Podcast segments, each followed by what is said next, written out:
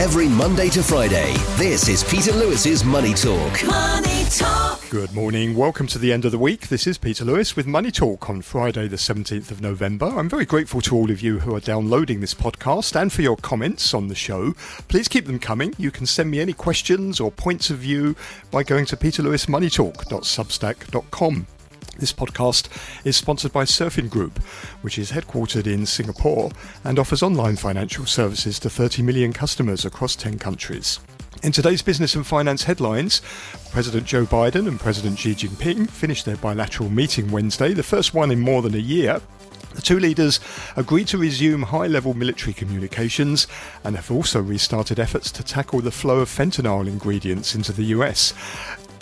Chinese state media also said the two sides agreed to establish an intergovernmental dialogue on artificial intelligence, set up a working group on drug control, significantly increase flights between the two countries next year, and expand exchanges in areas such as education, business, and culture. Following the meeting with Joe Biden, President Xi attended a dinner with hundreds of business executives, including chief executive officers of major US companies such as Elon Musk of Tesla, Tim Cook of Apple, and Albert Bourla of Pfizer. In his speech to the gathered business executives, President Xi said China never bets against the United States and has no intention to challenge the United States or to unseat it. In a speech that got a standing ovation, President Xi said China is a big market and a friend. China is both a super large economy and super large market, and modernisation for 1.4 billion Chinese is a huge opportunity that China provides to the world, he said. He added China is ready to be a partner and a friend of the US. Average new home prices in China's 70 major cities declined 0.4% last month from September when they dropped 0.3%. The decrease was the steepest since February 2015 and the fourth consecutive month of declines. Prices also slid 0.35% in Tier 1 cities, sharply deteriorating from a 0.05% decrease a month earlier. Alibaba has ditched plans to spin off its cloud business, citing uncertainties created by US export curbs on chips used in artificial intelligence applications. The company also put on hold plans for an initial public offering of Freshippo Groce's business as it evaluates market conditions. Shares of Alibaba tumbled over 9% in New York trading Thursday. On today's programme, I'm joined by Francis Lun, the CEO of Geo Securities, and Carlos Casanova, Senior Asia Economist at UBP. With a view from South Korea is Peter Kim, Head of Global Investment Strategy at KB Financial Group in Seoul.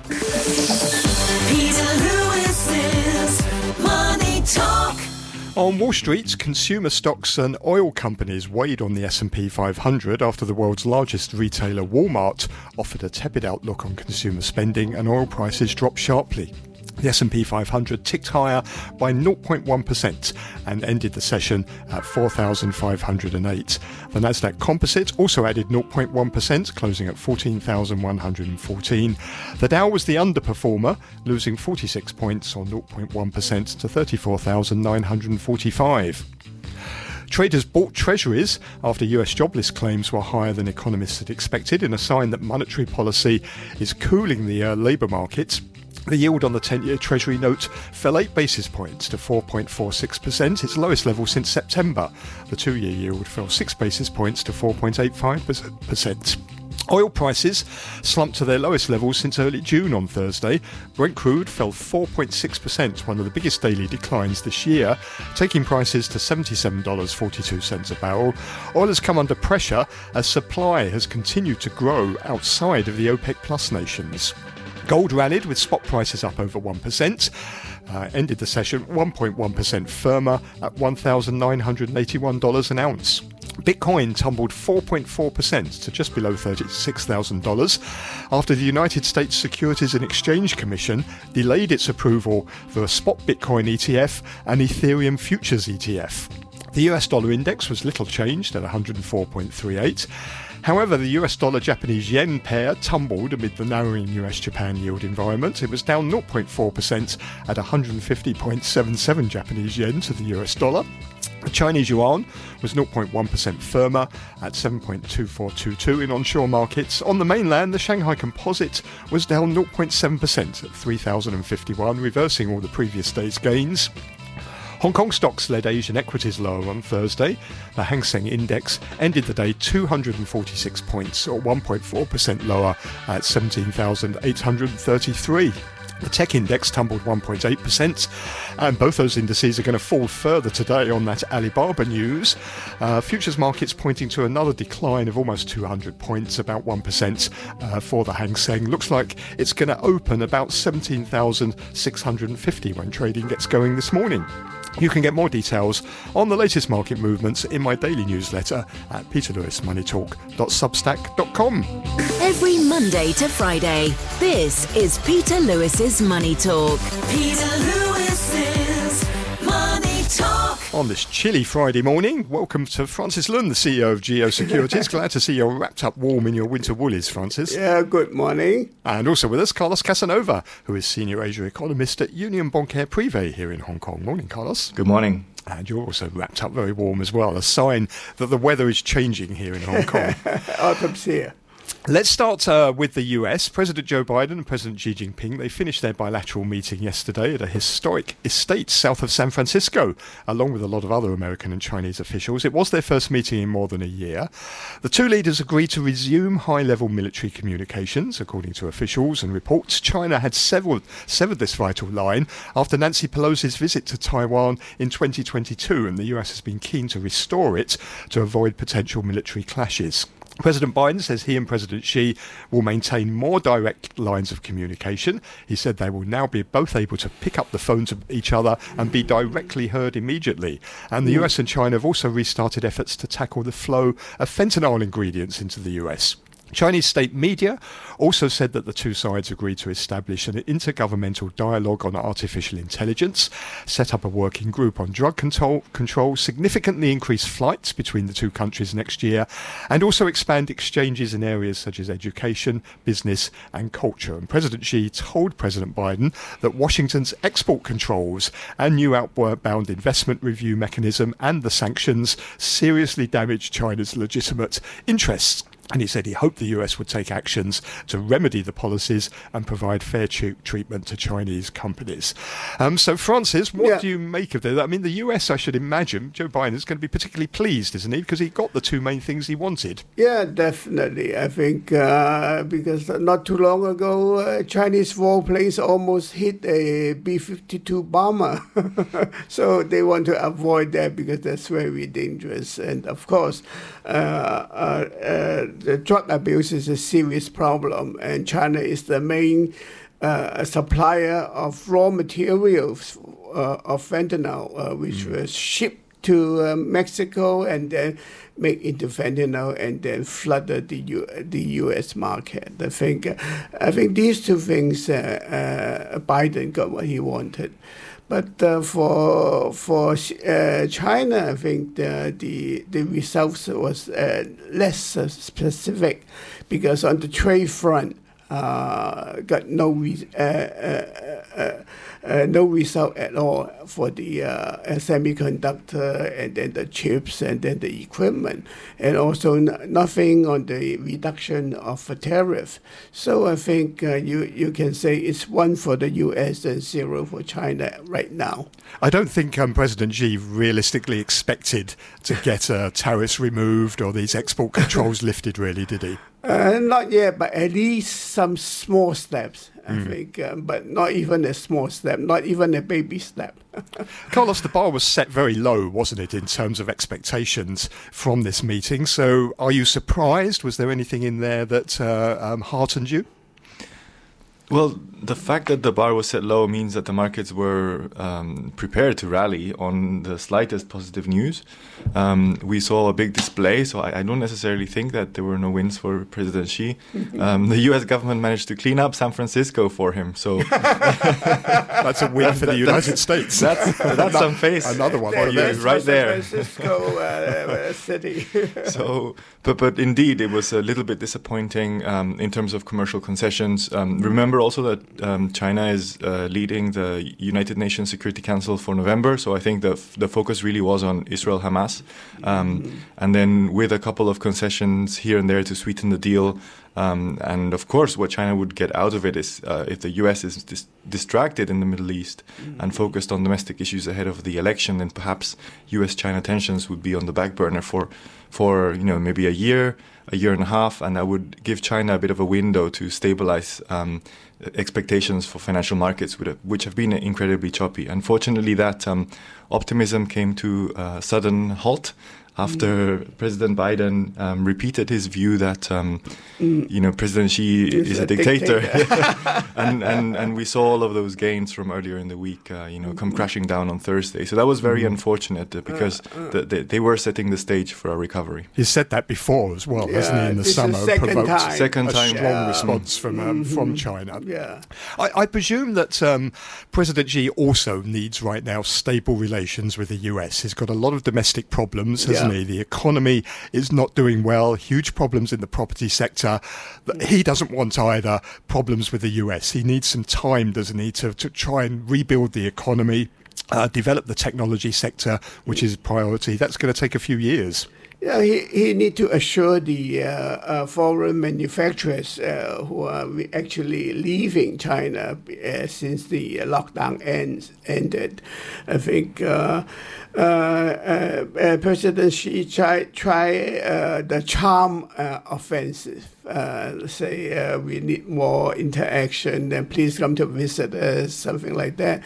But he, he was short on specifics. I think uh, business leaders want more assurance that uh, uh, the foreign business can get a free hand in operating their business in China. Mm. right now, the uh, uh, foreign enterprises in China had to follow the patriotic education even for their senior executives in China. I think that there's more of a nuisance than anything else. Mm. Well, Carlos, that, that, I think that was the main reason for him coming, wasn't it? His his real audience was those chief executives at the dinner that he went to after the meeting with President Biden. It was quite a long dinner. He said quite a lot. Let me try and summarise uh, the main points. He said peaceful coexistence is the baseline that China and the US should stick, stick to. He said China's ready to be a partner and a friend of the US. He said China never bets against the US and the US should not bet against China. And he said there's plenty of room for China and the US to cooperate. And he said he's going to welcome more US governors and personnel to visit China. He said China's ready to invite 50,000 American youths uh, to visit China. And he said uh, once the door of China US relations has opened, it can't be shut again. Um, did he reassure, do you think, the business executives and, and persuade them that maybe they need to come back to China and invest again in China? I believe that there are other reasons why some of these companies might be leaving. Um, so I, I, don't think that uh, you know a charm offensive is enough um, to derail some of the friendshoring um, uh, trends that we've been seeing over the past few years. Remember that there's there's a cost argument to be made. Um, you are seeing even Chinese companies moving out of China. So it's not just the foreign manufacturers. Chinese companies are investing heavily in Southeast Asia to mm-hmm. benefit mm-hmm. from some of these um, tr- strategic uh, tailwinds. Um, so I don't think that that is enough. Um, China, of course, uh, you know, should not be in a co- collision course with the U.S. economy, and I think domestically, uh, amongst the um, you know upper echelons of the Communist Party, there is this expectation or consensus that um, you know you cannot be running amok and ruining your relationship with the world's largest economy and also your largest uh, commercial partner. Um, and so there is some pressure as well on, on President Xi to pivot a little bit. And remember that he, mm-hmm. he, seems to be a stubborn man, but once he pivots, he pivots. So hopefully this will be the beginning of a more constructive tone from China at least. Um, and that will perhaps uh, delay the, the, the, the, supply chain relocation or prevent a, a worst case scenario in terms of foreign manufacturers uh, leaving China in a, in a big exodus. Mm-hmm. But of mm-hmm. course, uh, China cannot fight um, economic gravity here either. Mm. Do, do, you think, Francis, um, he, he was saying he doesn't want to upend uh, the the US uh, US uh, at all. He, do you think yeah. that's really true? Do you think he still has these ambitions to replace the US as uh, sort of in terms of global leadership? Of course, uh, I think uh, China is, and I mean the US trying to choke China in terms of the the advanced technologies like in semiconductor and especially in the in the military technology. uh, the U.S. doesn't want China to get ahead in all, all these key technologies, and and the U.S. has been recruiting its uh, allies, trying to isolate China mm. from uh, getting all these uh, uh, sophisticated equipments and uh, chips, etc. So I think uh, the competition is still on. It has mm. not lessened at all. I think uh, the last thing the U.S. want to do is for China to, to, to, to achieve the same military parity mm. with the U.S. according to U.S. military intelligence. China already has 1,000 nuclear warheads. That mm. is really frightening to to the uh, uh, U.S. military. I suppose actions speak louder than words here, isn't it? It's all very well mm-hmm. going over to the U.S. and being friendly to all mm-hmm. these business executives, saying we don't want to challenge uh, mm. U.S. leadership, we don't want to threaten them. But then you go back and you start harassing Philippines fishing boats or moving warships yeah. around Taiwan, the, yeah, which sort of right it's, it's, the actions in the end, isn't it, that, that counts? Well, China say it's my back back garden. You you should stay out of it. Mm. It's, like the Monroe Doctrine in the 1960s. Did we, did we see anything, Carlos, that encouraged you economically. President Biden said before these meetings that um, it would be good if uh, if the Chinese economy did well. He wants to help uh, the Chinese economy. He said it would be good if p- young people had well-paying jobs. That would be to the benefit of the U.S. as well. But did we see anything from either side? That's going to improve uh, economic ties, or you know, even the domestic economy in either country.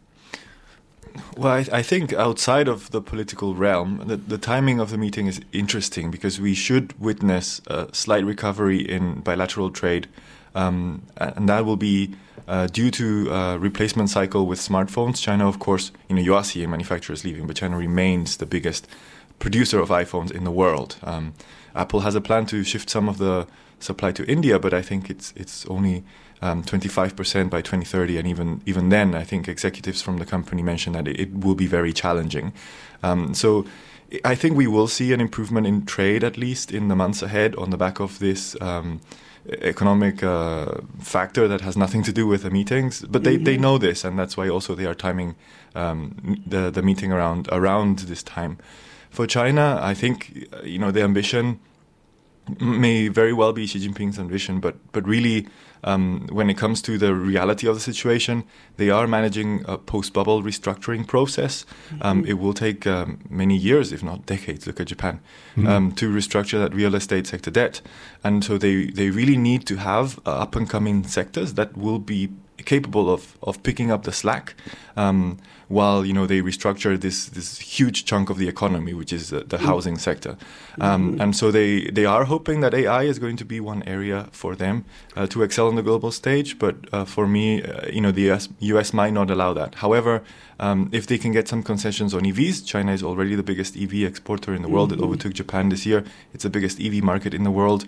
The, the US has Tesla, but arguably, you know, not not of huge strategic importance to the US economy. I think that could already be a, big uh, positive um, take from the meetings this week. And what about the economic data that we've seen um, this week? Let me get your thoughts on, on that. First of all, retail sales did better than expected, rose mm-hmm. by 7.6% year on year. Industrial production also did better than expected, expanded by 4.6% year on year. Fixed asset investment, though, rose less than forecast by 2.9%. Is the data sort of signalling maybe that our worst fears about the Chinese economy are over and we don't need to be so worried about a, a broad uh, sort of month on month slowdown? Yes, I think so. I think the data speaks uh, well, well for the Chinese economy. And uh, uh the most important thing is that the consumer spending is, is up. I think that is the most important part. Uh, China has been trying to uh, increase the portion of consumer spending in the international economy. And of course, uh, real, uh, uh, fixed asset investment, meaning real estate market is still going down, and they, they they have to find some way to, to fix it. They already announced a, a trillion yuan initiative to help the poor, but certainly not the uh, bankrupt uh, To help the poor by housing, basically. Yeah, that's yeah. right. But uh, they, they, they are staying out of uh, Evergrande and Country Garden. They are not going to bail out these companies, No, they just let them die. Let the bondholders suffer. well, they've suffered a lot already. yeah, that's right. Carlos, what's your thoughts on on the, the first of all the activity data uh, that we saw this week?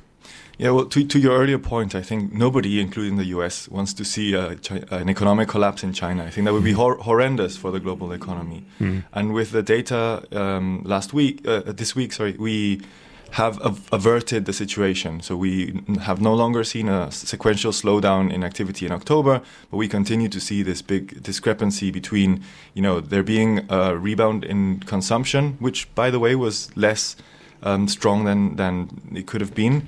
Um, and also th- there being still a big uh, lag on the on the investment front because of this recovery in the housing sector. Um, they are d- proactively utilizing fiscal. I think we are seeing this global trend towards uh, more fiscal policy and a more mm-hmm. so mon- monetary policy being more on the on the background.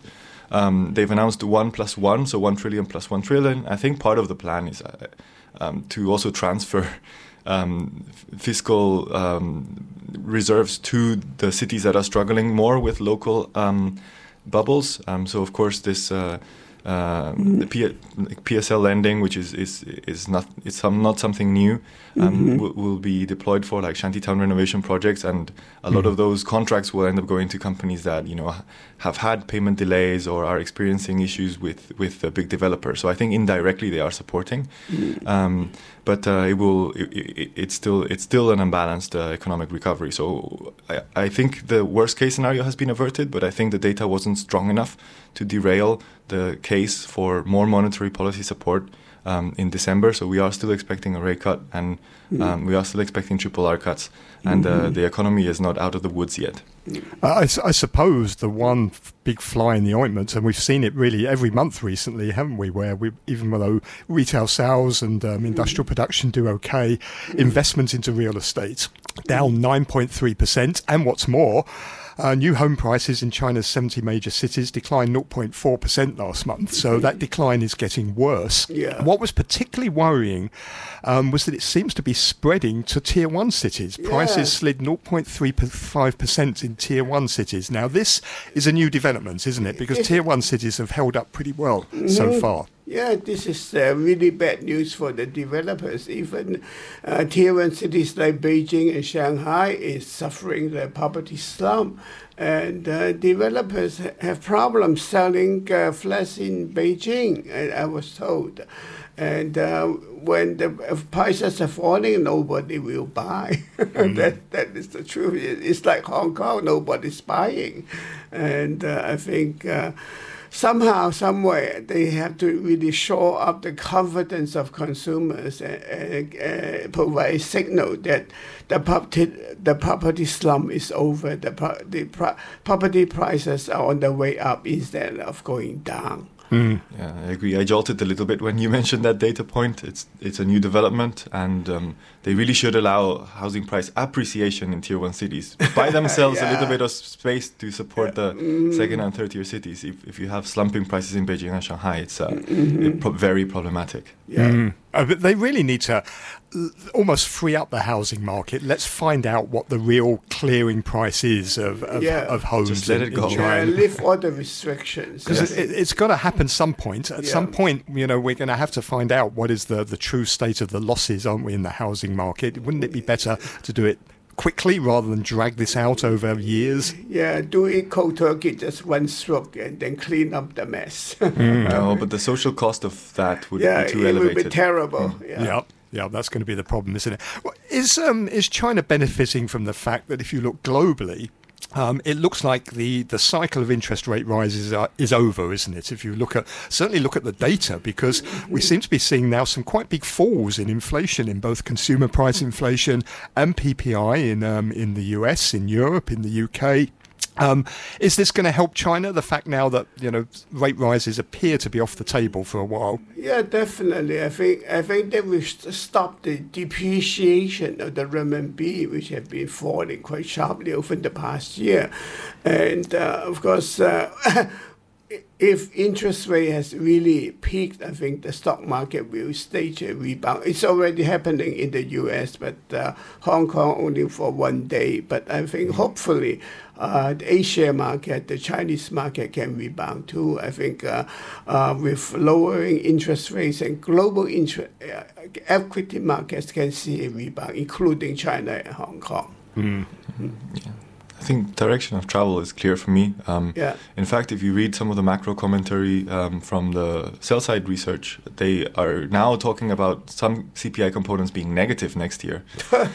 so, now, let me ask you about that. Is, is that realistic? Because I've been wondering, you know, is the real risk here not that you know inflation ticks back up again, but it goes straight through that two percent target and turns negative? Is there a risk of that happening? I agree. I think there is a risk that that might happen, and it's not a risk that is discussed enough. Um, mm-hmm. The main driver, I think, that might prevent that from happening next year is if you have uh, sticky service inflation in the US, but you will have a, a, a, base effect to contend with again. So, on inflation and excluding any supply side shocks to oil or you know black swan events, we should see um, CPI PPI declining in the US. That's good for China. Mm-hmm. On the US Treasury uh, front. Um, not so much visibility. We have a big oversupply right now, so this narrative that rates will be higher for longer could, could prevail at least for a while longer. So mm-hmm. um, some green shoots, but I think overall for the first half of next year, China will, will still have to contend with uh, unfavorable external environment. But hopefully, second half uh, you should see conditions reverse and, and, and hopefully that equity rally materialize. If um, if if um, we do see deflation in the US and elsewhere in the world, then that's going to leave interest rates, real rates, way too high, isn't it? And then the central banks are going to have to start cutting quite quickly next year. And if you look at things like the money supply, M2, uh-huh. it's turned negative. Growth in M2 has turned turned negative a few months ago. So there are some signs there, aren't there, that we should be careful. Yeah, I think, I think energy cost is coming down, uh, no mm. doubt about it. But but the other major component, I think, uh, in terms of uh, real estate prices. I think uh, U.S. property prices are staying uh, very strong, robust.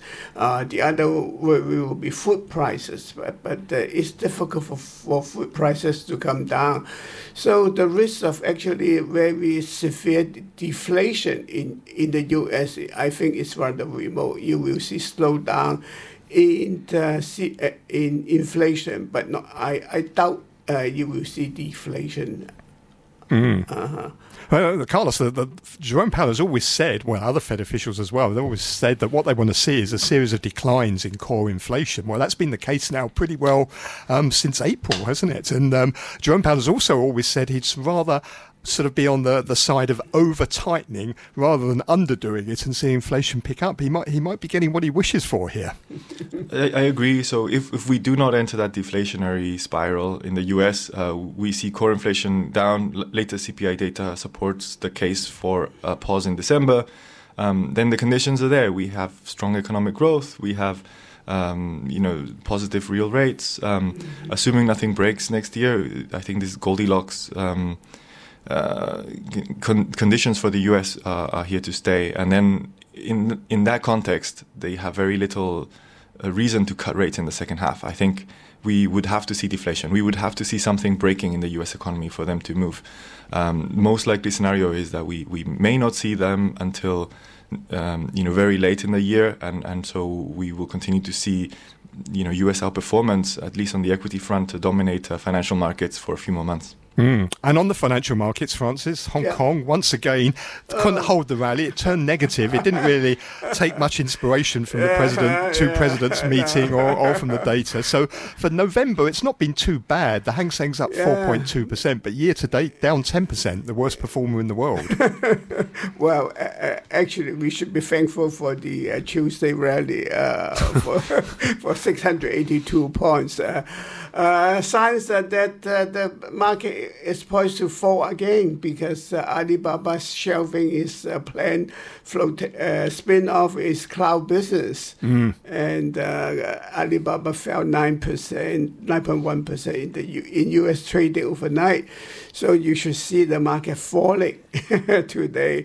I think we will get back to the 17,000 level. So uh, the strategy for playing the Hong Kong market is uh, short it when, when you stage a rally. mm. so uh, short it when it's near 18,000. Has, has Alibaba lost its way? Because it made a big thing, didn't it, about this uh, reorganization of its businesses, yeah. the individual mm-hmm. units being able to go and IPO mm-hmm. and raise all their money. But now it's talking about it's not going to spin off its cloud business business. It hasn't even got new management yet for its cloud business. It's not going to list its supermarket uh, business either.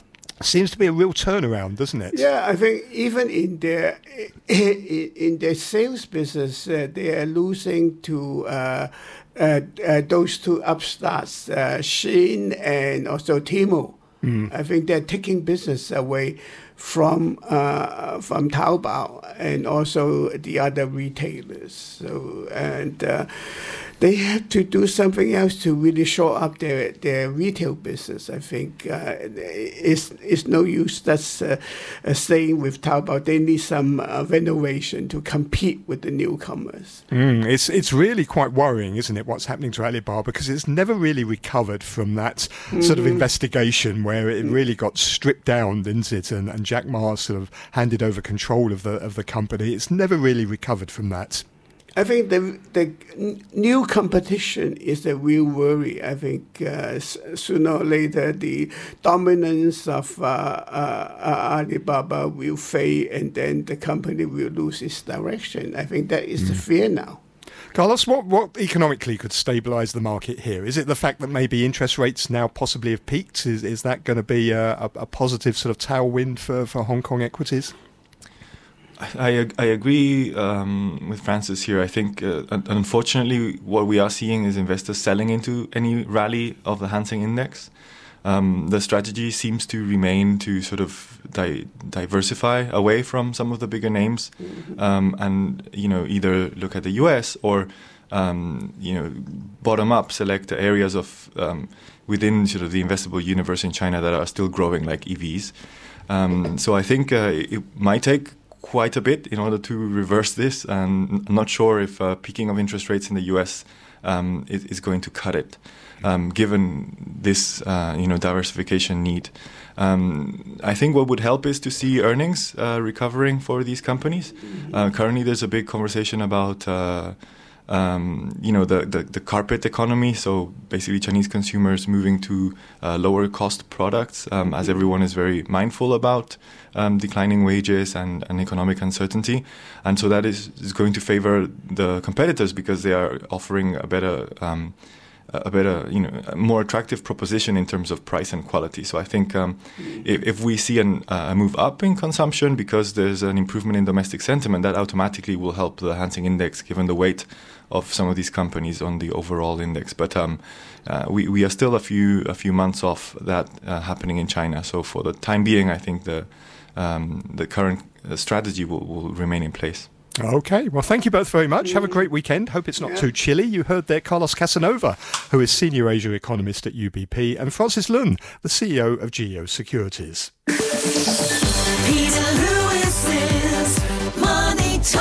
I'm joined now by Peter Kim, who is Head of Global Investment Strategy at KB Financial Group in Seoul. Morning, Peter. Good morning.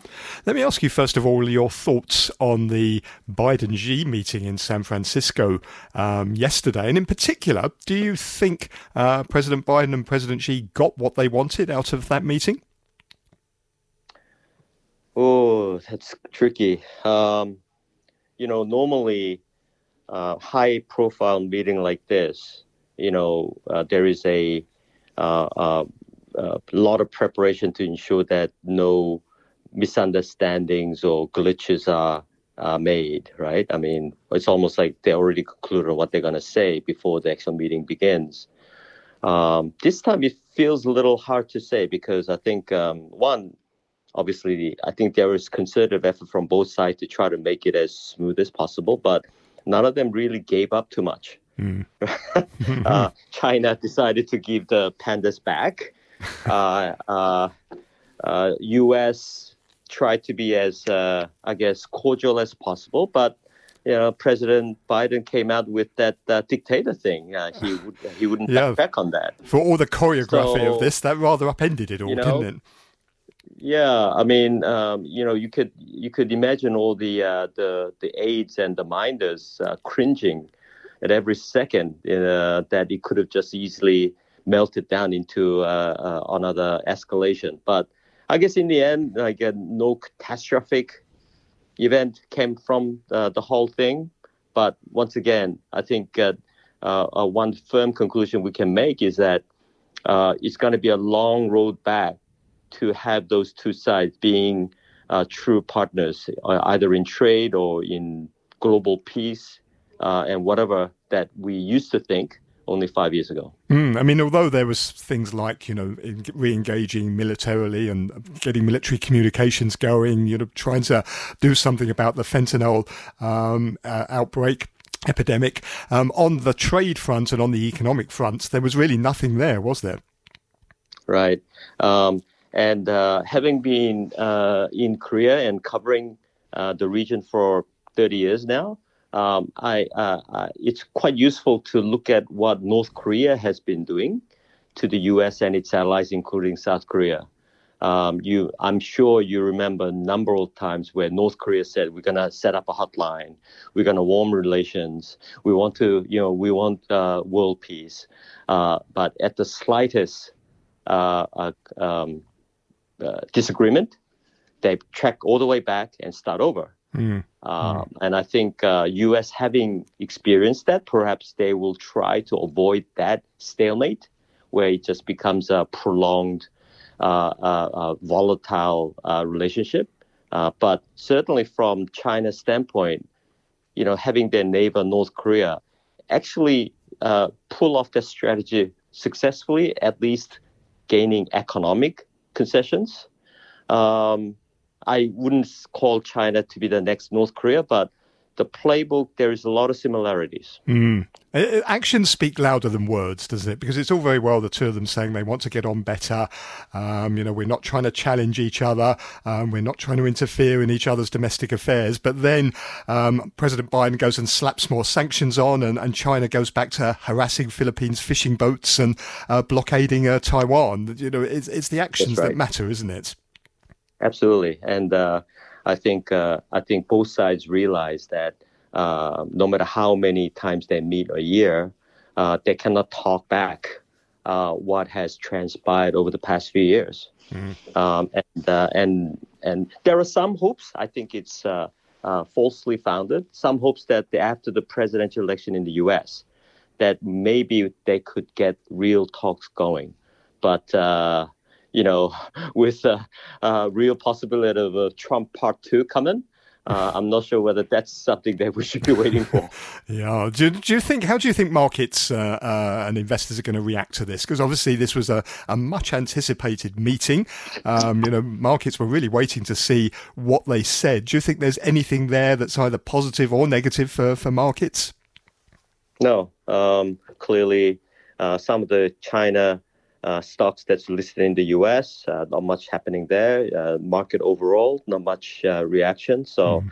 I think uh, um, maybe some concerns that uh, it could have escalated, that it could have had a meltdown. So at least we didn't have that. But certainly in terms of real progress, I mean, you've heard what the U.S. ambassador to Japan, um, Mr. Emanuel, said.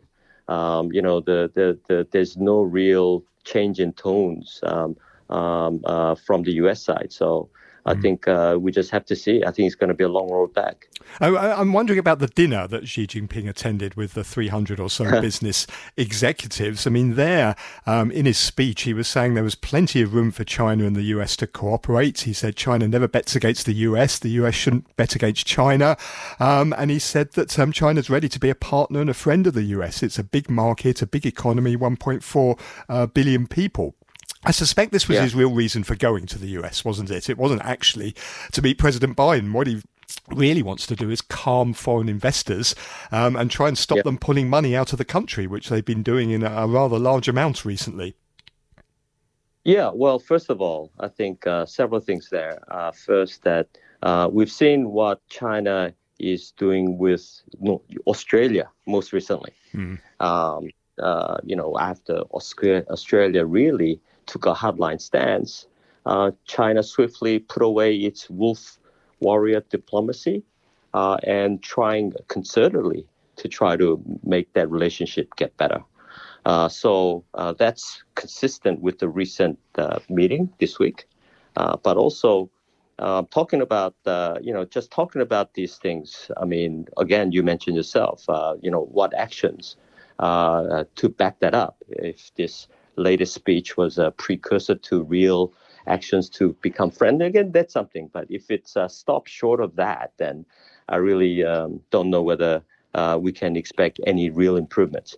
T- speaking of uh, uh cheap uh, uh, talk, you know, I noticed that the Wall Street Journal reported that it cost two thousand dollars per person to. Mm. To even get in the door, yeah, forty thousand if you sat on the top table. I think it was. That's right. So that's right. So I mean, um, you know the sp- standing applause. I mean, you know, they're paying a lot of money to yeah. to applaud a speech. I hope they got what they wanted for forty thousand dollars.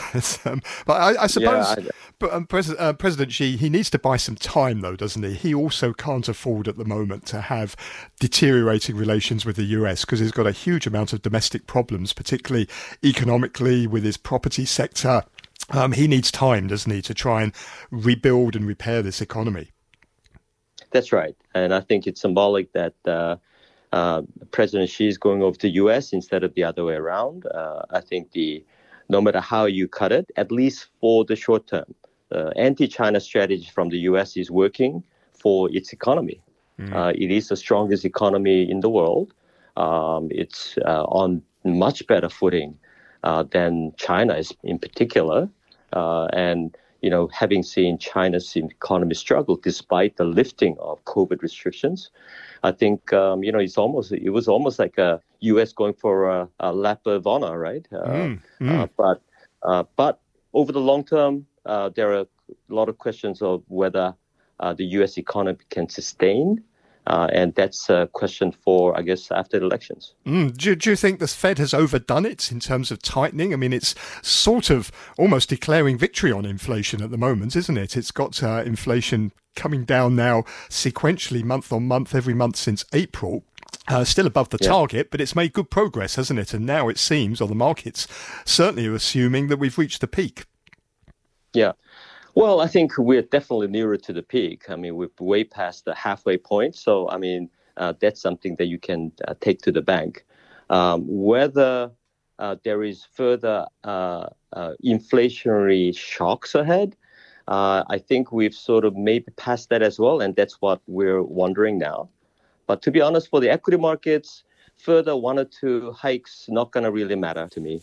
I think it's the bond market that's really unsure mm. of the long-term consequences uh, of the uh, uh, the recent deglobalization.